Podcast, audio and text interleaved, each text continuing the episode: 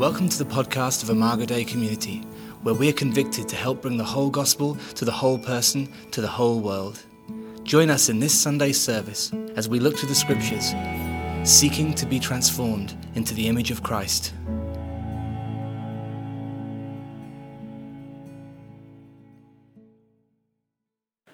Turn with me to Luke chapter 15. We are uh, wrapping up this series on the rhythms of grace. And uh, kind of the whole point of this series is something that we're going to take a year long stab at, which is essentially saying what does it mean to practice our faith? What are the rhythms of grace that we would live into in order to keep ourselves turned to the story and in the story? Of and, and, experiencing all the grace that God has already given us. So it's not like here's a ladder in which we achieve perfection, but there are ways that within our cultural moment, these are these practices that we can bring into our weekly, monthly, daily rhythms in order to keep ourselves in the story. And um, Luke 15, the parable of the prodigal son, is a parable that we're basically anchoring these uh, practices in. Not necessarily because the parable teaches them directly, but the parable does give us a picture into the heart of God and into our own hearts and what it means to experience salvation that is a helpful place to sort of anchor these practices in. And so if you have your Bible, uh, read along with me in Luke chapter 15. These, uh, uh, there was a man who had two sons. And the younger one said to his father, Father, give me my share of the estate. So he divided his property between them. And not long after that, the younger son got together all he had, and he set off for a distant country, and there squandered his wealth in wild living. And after he had spent everything, there was a severe famine in the whole country, and he began to be in need. And so he went and he hired himself out to a citizen of that country who sent him out to the fields to feed pigs. And he longed to fill his stomach with the pods that the pigs were eating, but no one gave him anything.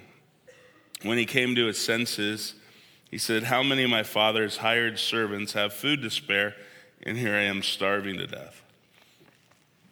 I'll set out and I'll go back to my father and I'll say to him, Father, I have sinned against heaven and against you. I'm no longer worthy to be called your son. So make me like one of your hired servants. So he got up and he went to his father. But while he was still a long way off, his father saw him and was filled with compassion for him. He ran to his son and he threw his arms around him and he kissed him. The son said to him, Father, I have sinned against heaven and against you. I'm no longer worthy to be called your son. But the father said to his servants, Quick, bring the best robe and put it on him. Put a ring on his finger and sandals on his feet. Bring the fatted calf and kill it. Let's have a feast and celebrate. For this son of mine was dead and is alive again. He was lost and is found. So they began to celebrate. Meanwhile, the elder son was in the field, and when he came near the house, he heard music and dancing. So he called one of the servants and asked him, what, What's going on? Your brother has come, he replied, and your father has killed the fatted calf because he has him back safe and sound. The elder brother became angry and refused to go in, so his father went out and he pleaded with him. But he said, Look, all these years I've been slaving for you and never disobeyed your orders. Yet you never gave me even a young goat so I could celebrate with my friends. But when this son of yours has squandered the property and uh, with prostitutes comes home, you kill the fatted calf for him.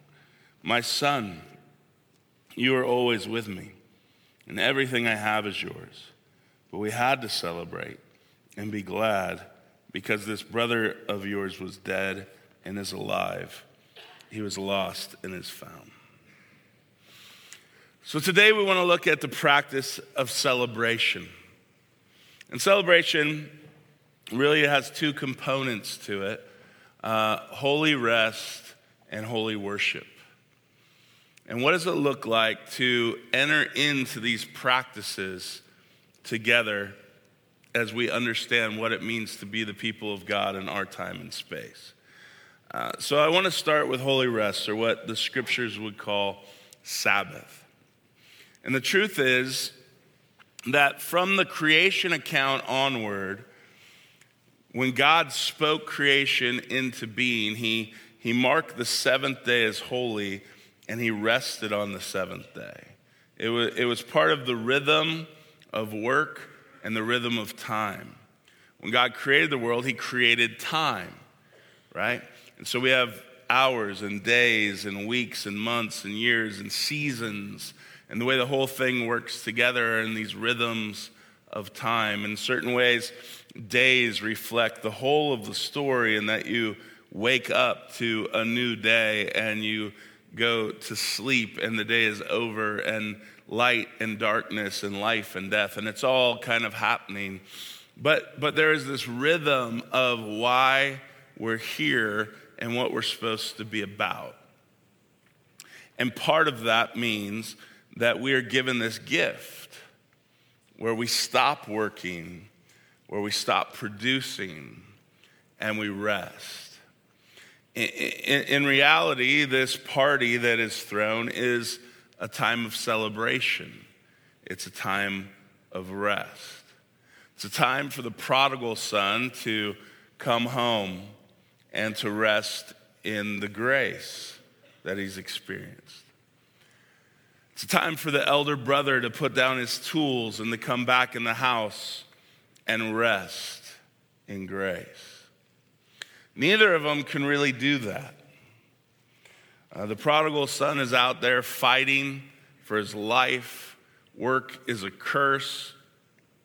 He had enough money and it was great. Then he lost it. Now he's coming home for a job.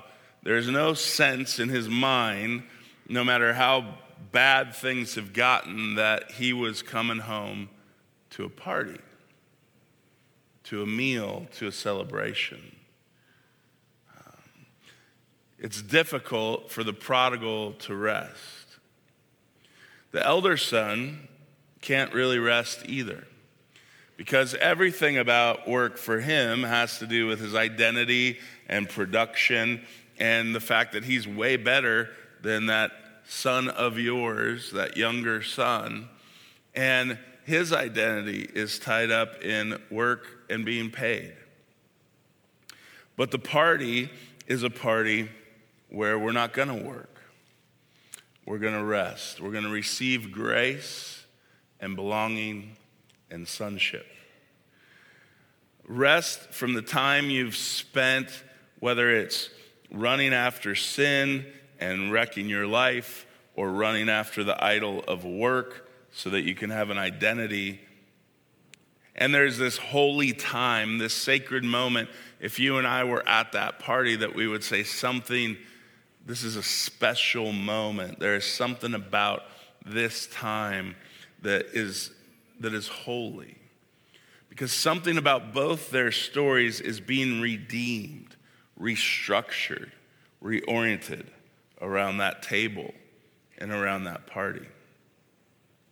It's this sacred moment of celebration, and the one who's celebrating is the Father over us.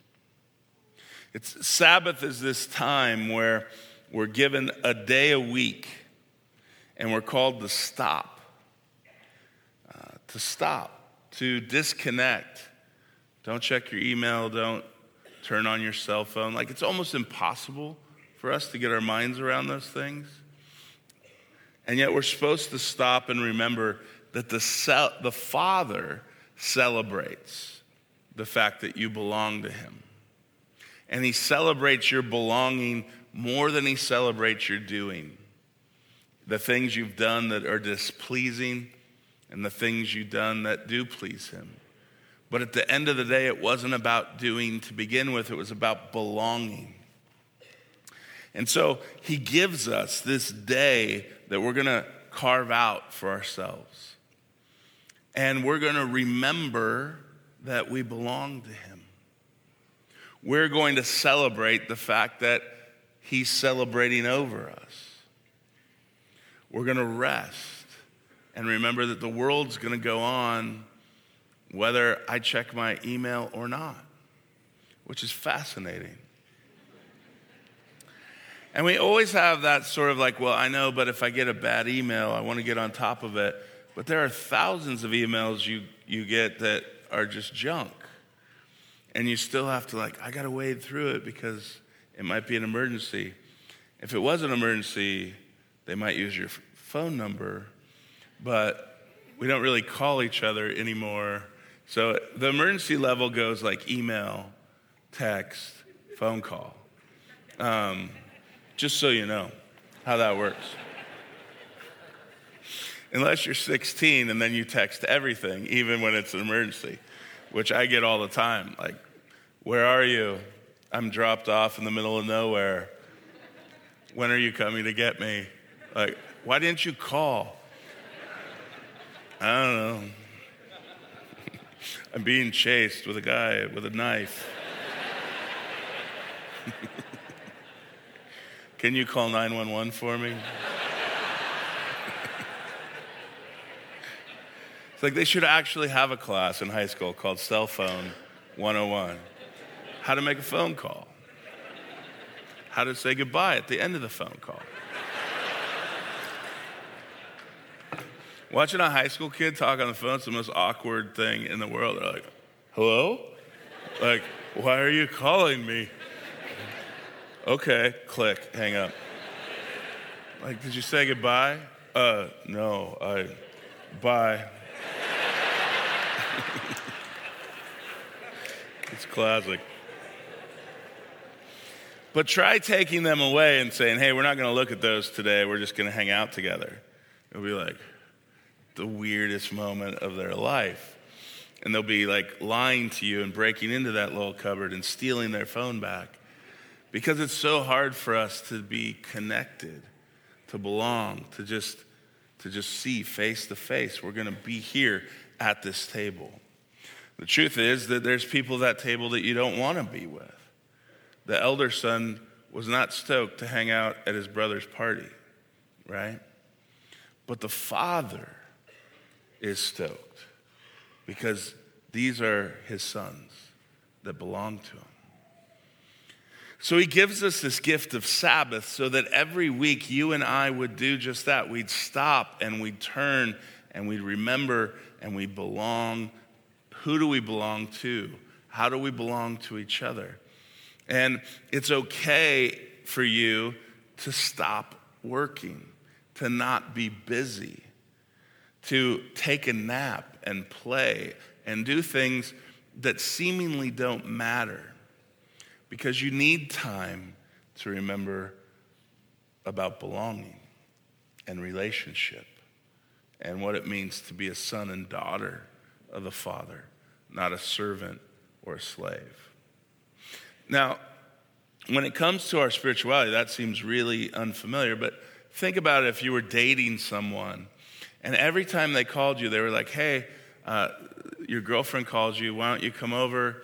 That's great. Or we, we'll just hang out.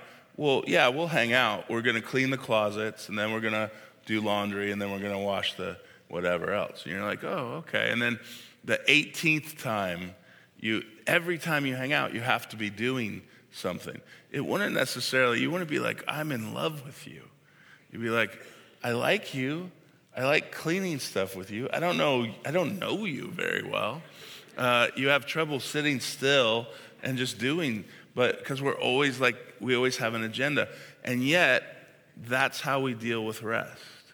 It's like we can't just belong, we can't just connect. We have to do and do and do. When it comes to God, it feels like there has to be some big agenda. I'm going to read, I'm going to journal, I'm going to come to an epiphany, I'm going to solve all the world's problems. And he's just he just wants you to be there. And and there are so many voices calling out to us to be busy and to produce and to do these things, that if we don't practice this rhythm, there's a good chance that the core issues of what it means to belong to God will disappear.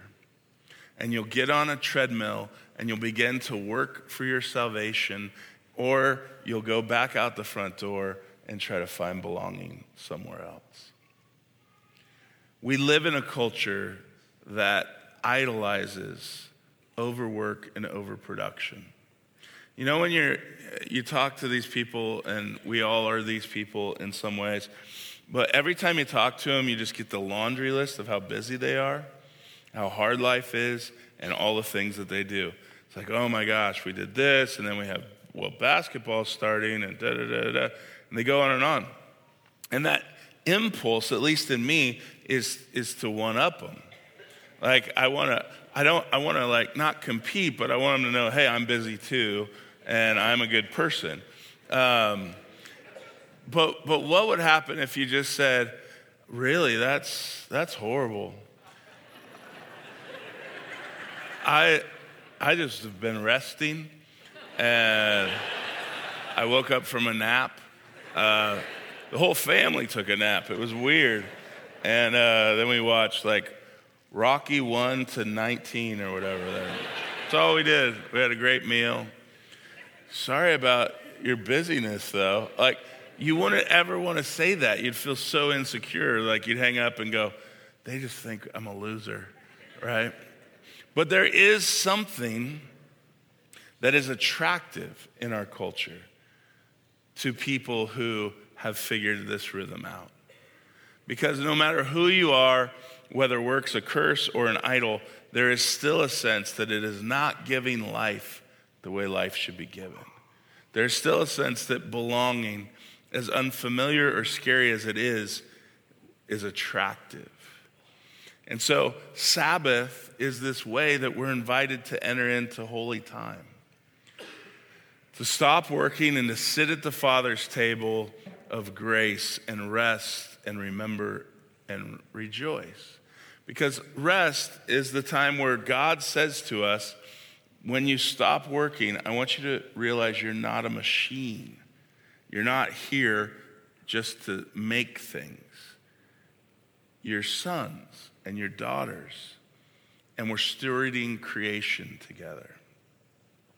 I want you to remember that you belong to me, and all that is mine you get to enjoy as a gift of life in these rhythms of time.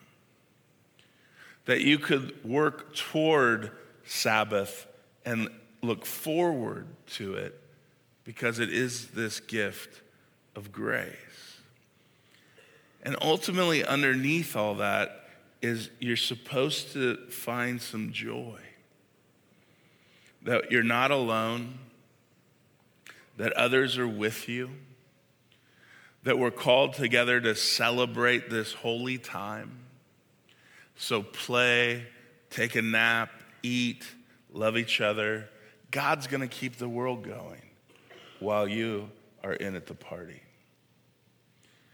And if you can practice that, like, like really practice it weekly, we're going to carve out this space, this time as a family, as friends, as a community, you will find yourself in the heart of the gospel by this simple and sort of profound practice of holy rest. And, and all of these really do fit together because if you get Sabbath right, right, you're probably going to get vocation right because you're going to learn what work is and what it's for and where it's properly kept. But if you get Sabbath wrong, you're probably going to get vocation wrong because you, you realize, well, I can't ever rest because I always have to work. And if you get work wrong, you're probably going to get generosity wrong because all that you earn is yours and it's for you, which means you're going to get hospitality wrong because you don't have time to have other people over at your table, which means at the core of it, you got hear and obey Jesus wrong.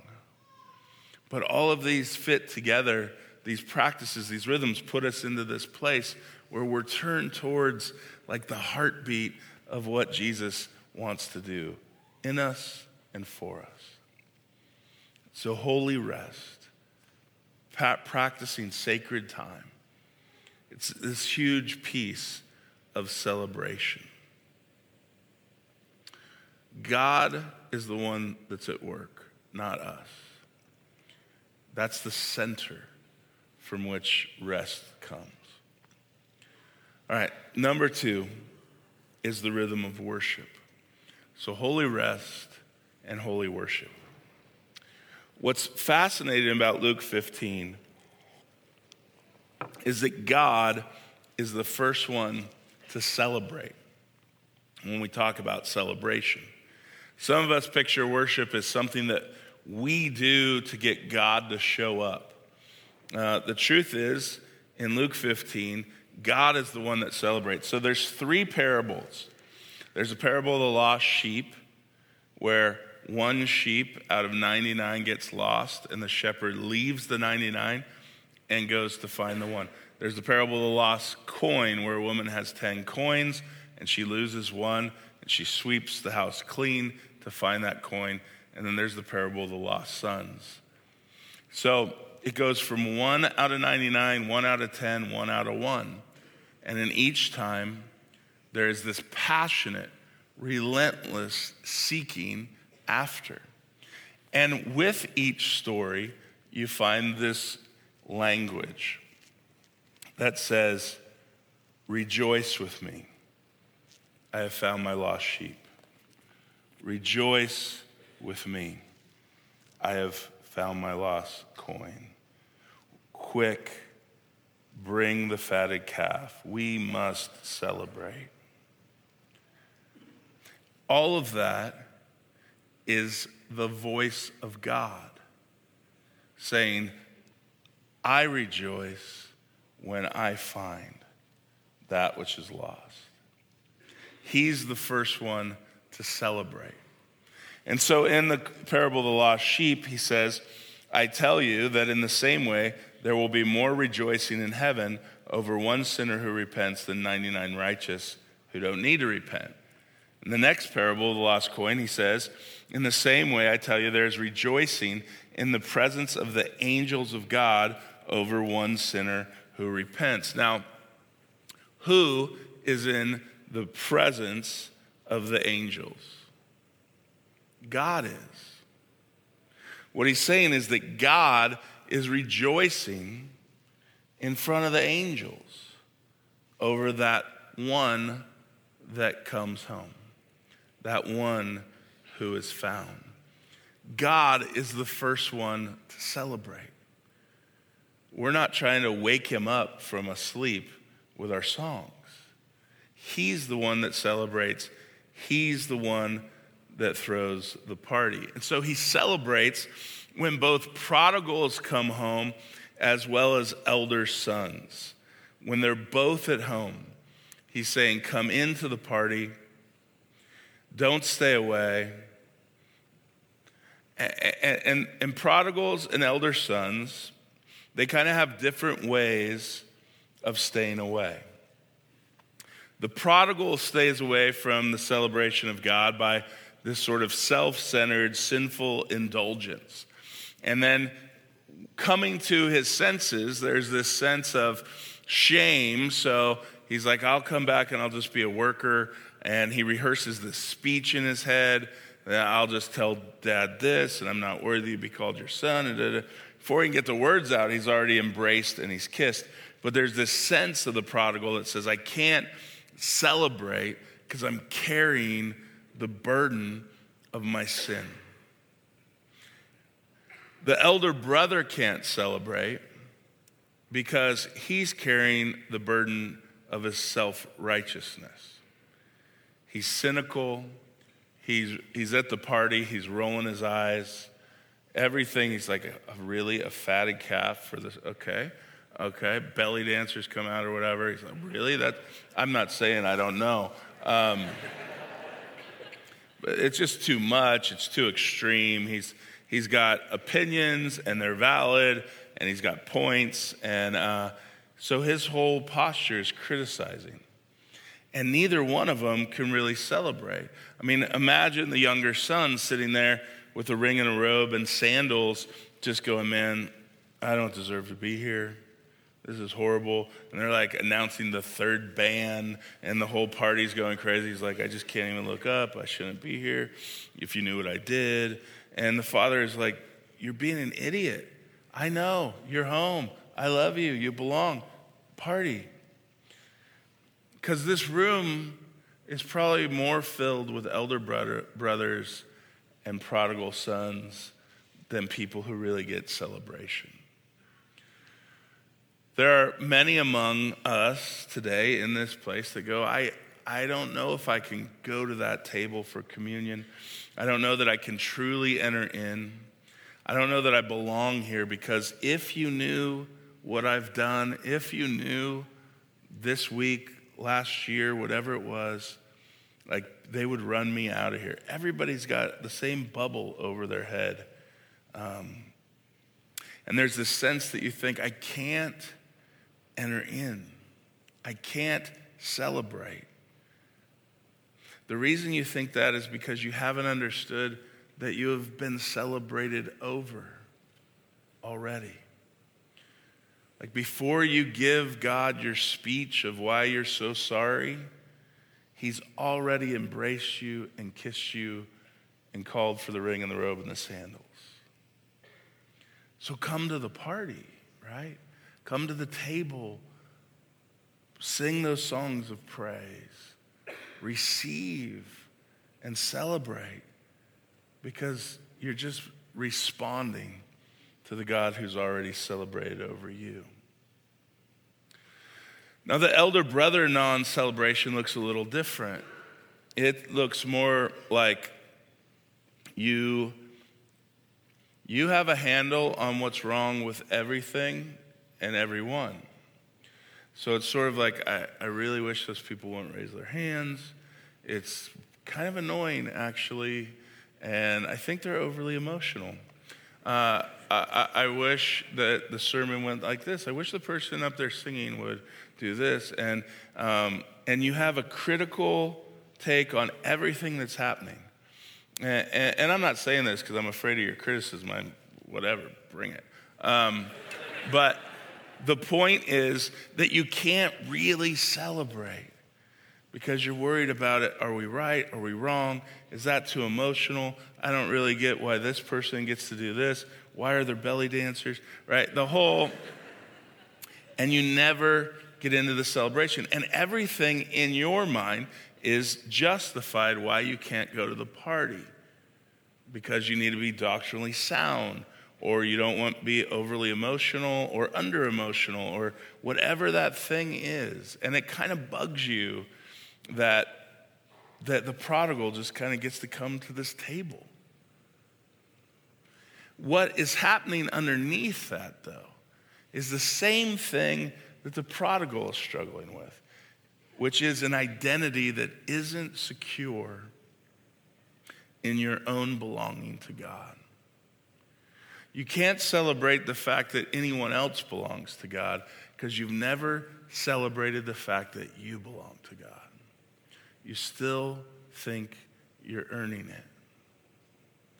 And so, for both prodigals and elder brothers, we're all called to celebrate the fact that God the Father is celebrated over you. The other thing that I find shocking about these stories is it only takes one for God to throw the party. Right? The 99, he goes, okay, I'm going to leave them all. I'm going to go find the one. The one coin, the, the one son, he throws the party and he gives himself totally to the joy of the one who has come home. And I try to picture that and say, okay, what if this year one person, only one person came to Christ through Imago? Uh, we would probably go, ah, I don't know. I don't know that went very well, right? It, it, uh, we could see a scenario where if you said, you know, thousand people came to faith in Portland this year, now we should throw the party. Um, but there would be some kind of matrix that said, you know, let's not get carried away over the one dude. Um, but God throws the party over the one. And I think I would be saying to myself, should we give it a little more time? We don't know if it's going to stick. You know, what if we wake up tomorrow and he's gone and we ate the cow and everything? It's, it's going to suck. So let's just let's just calm down here. Uh, uh, we we can listen to prodigal and be like, oh, that's really good, but the whole time we're wondering like, uh huh, I've heard that before. Um, but God has no problem with this extravagant, almost kind of vulnerable, like you could take advantage of it. He has no problem throwing the party for the one. And the one is you. It's you. And until you really get that, like he threw the party for me, you're never going to be able to celebrate in a, in a way that is authentically proper and responsive. God gives himself totally to the joy of the one who came home. And the one is you. And if you get that, you're going to be so happy when another one comes home and another one comes home because you realize that my worship, it's just a response to the God who is already celebrating over me that I'm home.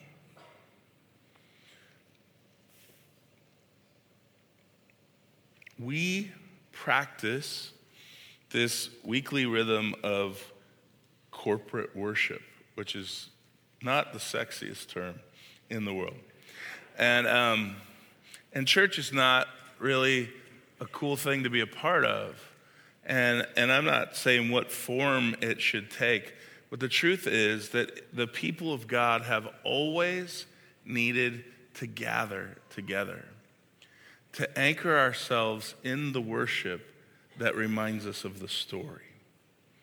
Um, people are always saying, well, the church, the church is going to be gone. The church is one generation away from existence. I'm like, I think that's BS.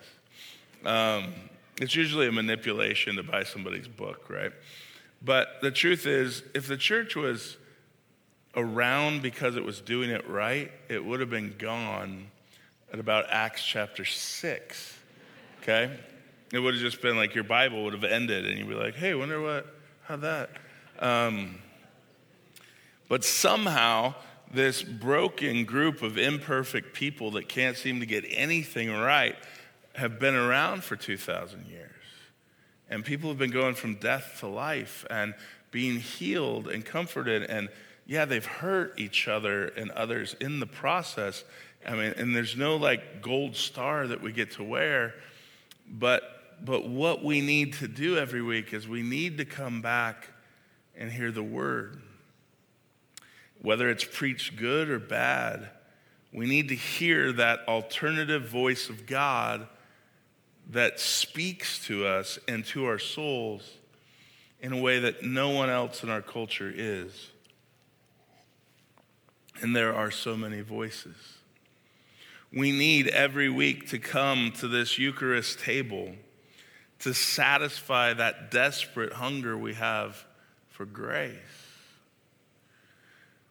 We need to show up every week so that we could pray, we could surrender our sins and our songs and our circumstances to the compassionate, listening Father.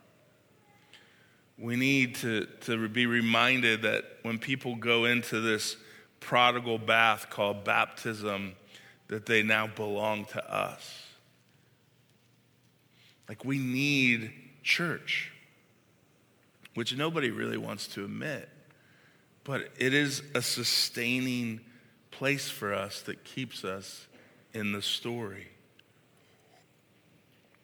And so you are invited every week to celebrate by responding to the one who is celebrated over you. To celebrate as those who belong to the Father. Because the truth is, the Father wants to find you more than you want to find Him. Henri Nouwen said it this way in his book, Return of the Prodigal Son If you haven't read it, you need to. It's, it's one of my top 10 books of all time. But he said this He said, Wouldn't it be good to increase God's joy by letting him find me and bring me home to celebrate with the angels? Wouldn't it be wonderful to make him smile by letting him find me and lavish me with love? But these questions raise the issue of how I see myself. Can I accept that I am worth looking for? Do I believe there is a real desire in God to simply be with me? Weekly worship and holy rest are these sacred times where we carve out space to remember that we belong, to remember who we belong to, and to rejoice that that's true, that's real. So as you come to this table, this is a table of a God in pursuit of you looking for you. A God who throws this feast of bread and wine, of broken body and shared blood for your sins and mine so that the doors of the Father's house could be wide open. So come and celebrate today as brothers and sisters, prodigals and elder brothers all of us celebrated over by the Father who we belong to. Let's pray.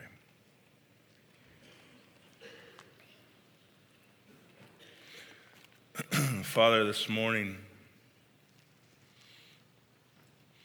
my prayer is today, God, that if we walk out of here with one thing, it would be that uh, that you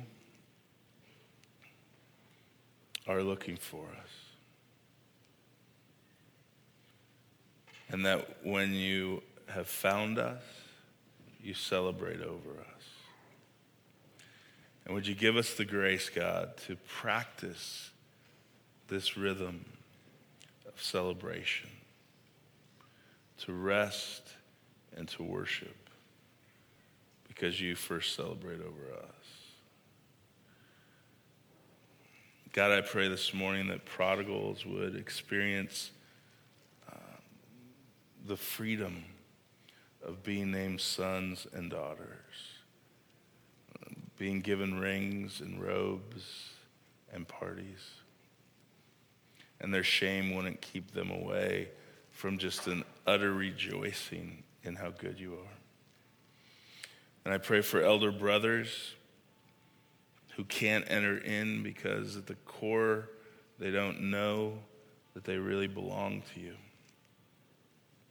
Would they experience uh, a radical acceptance of your spirit today in and through Jesus Christ? And would you give us, God, the boldness to never want to leave that place of celebration? to order our time, our week, our days around holy rest and holy worship. We pray in Jesus' name. Amen. We pray that God will use this message to strengthen your faith and draw you into a deeper relationship with Himself. If you're interested in hearing other sermons or want more information about the church, please visit our website at www.imagodeicommunity.com. Thanks a lot for listening.